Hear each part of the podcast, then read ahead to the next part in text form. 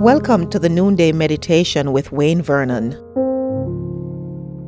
Romans chapter 12 and verse 2. But keep being transformed by the renewing of your mind. The apostolic instruction in Romans 12 is that believers are not to sit passively by and allow the world's system to continually squeeze us into its mold. Rather, we are to keep being changed, shaped, adjusted, transformed. But how? Loved ones, the change Romans 12 2 calls for, says one writer, is achieved through the renewing of the mind. The Greek word anakainosis is a compound word and is rather interesting theologically. Ana is a primary preposition or adverb and it means up. And kainos means new, especially in terms of freshness. Anakainosis may be rendered renovation or to make new. The concept of renewal is seen in a number of scriptures, especially in the Pauline corpus. It is used in the passive voice in 2 Corinthians 4:16 for example of the daily renewal in the inward man in contrast to the physical frame that is of the renewal of spiritual power says the Vine's expository dictionary. The text in 2 Corinthians 4:16 reads therefore we do not lose heart though outwardly we are wasting away inwardly we are being renewed day by day. The same concept is found in Colossians 3:10, the new speaking of the new man in contrast to the old unregenerate nature which is being renewed unto knowledge. This can be compared with uh, Ephesians 4 and the verse 23 uh, the idea is the true knowledge of Christ uh, as opposed to heretical teaching, one writer points out. In Titus chapter 3 and the verse 5, the renewing of the Holy Spirit is not a fresh bestowment of the Spirit, but a revival of His power developing the Christian life. And this passage stresses the continual operation of the indwelling Holy Spirit according to Vines. Ephesians 4 20 and following speak to the fact that in the verse 23 to be made new in the attitude of your minds and to put on the new self created to be like God in true righteousness and holiness.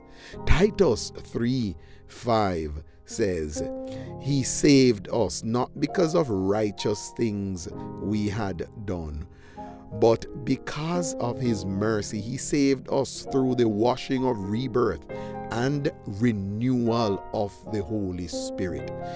Uh, Colossians 3 9 and 10.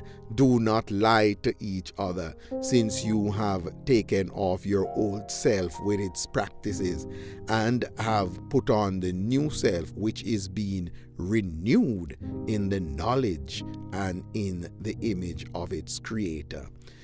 Romans 12 2 speaks of the renewing of the mind the adjustment of the moral and spiritual vision and thinking to the mind of God, which is designed to have a transforming effect upon the life, says Vines.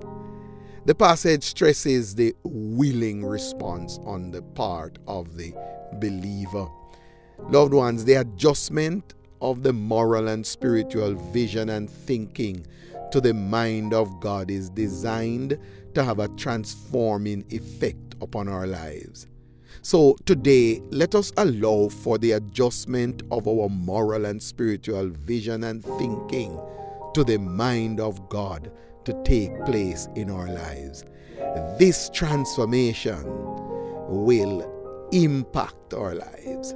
Uh, the transforming effect that this will have on our lives will be amazing. So let us allow the Holy Spirit to do the adjustment of our moral and spiritual vision and thinking to the mind of God. Let us trust Him to do that for us today.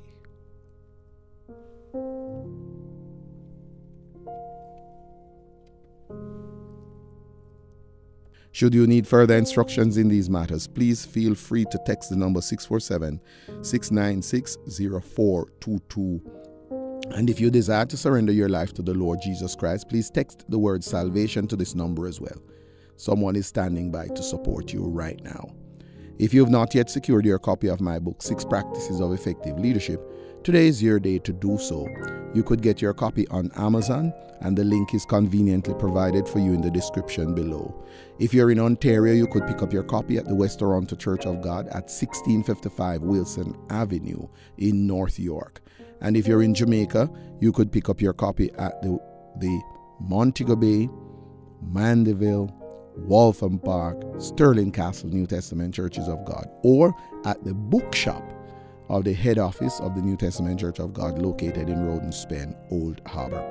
We would love to hear from you today how core leadership services may journey with you in your church or local organization to raise up leaders for greater and for future leadership responsibilities. It has been an absolute pleasure journeying with some churches and some corporate organizations over the recent months, and we look forward to hearing from you because we would love to partner with you. So drop us a line today, and we'd be delighted to be a partner with you.